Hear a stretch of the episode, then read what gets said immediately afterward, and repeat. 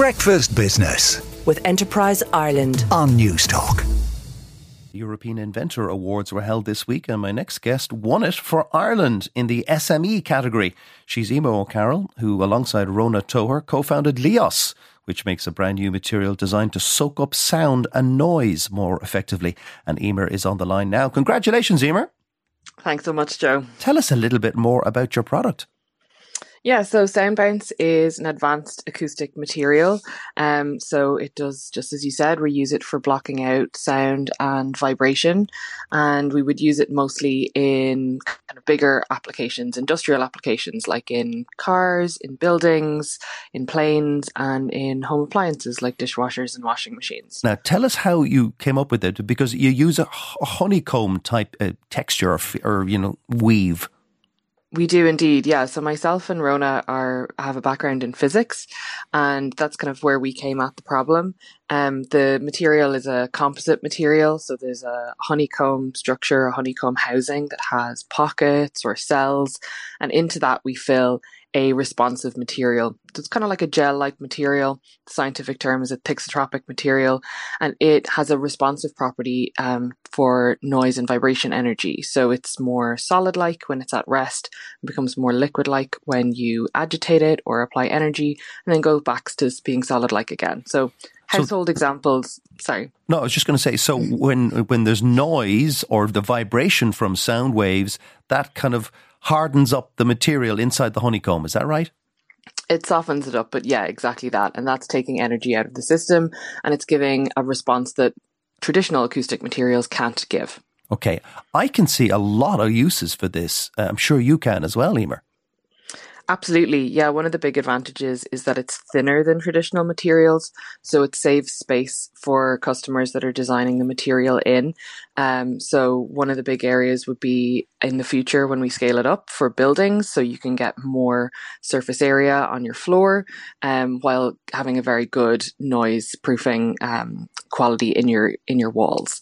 So good for noisy neighbors and in office buildings where you're hearing people taking phone calls and all that kind of thing. Now, t- tell us, uh, the current soundproofing might be I don't know, might be five centimeters, might be ten centimeters for soundproofing, uh, maybe.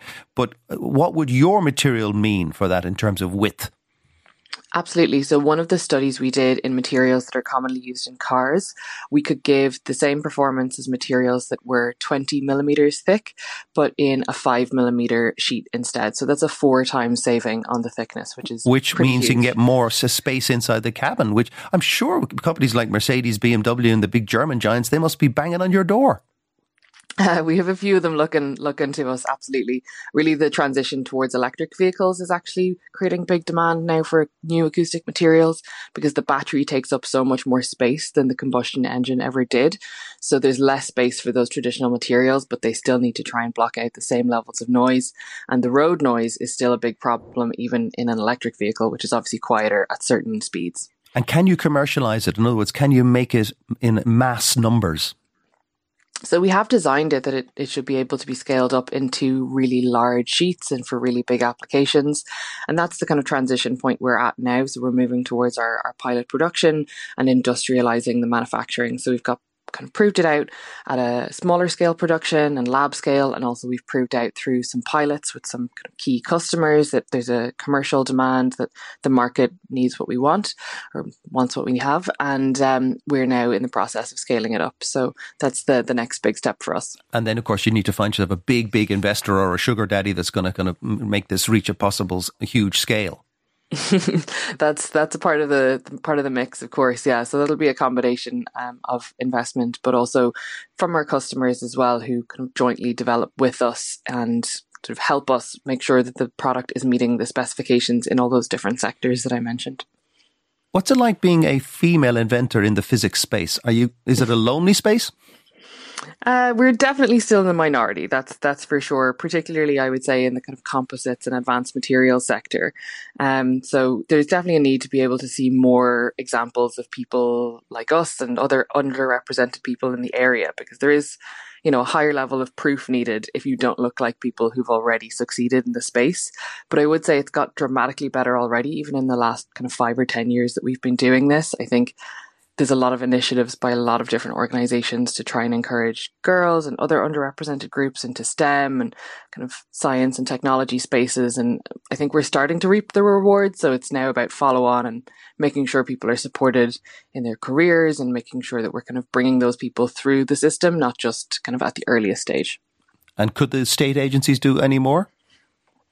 Um, I think we could always be doing more to get more people involved in STEM. I think, you know, Ireland already is a real beacon for STEM and, and science and technology. Um, and it's about trying to get more people involved in that and make sure that people understand that they can be involved and, you know, giving them positive role models, I think is a big part of that as well. If you can see someone who looks like you in a field that you want to be in, it's kind of a an approval, I guess, for yourself that you can say, okay, that that is plausibly something I could do too.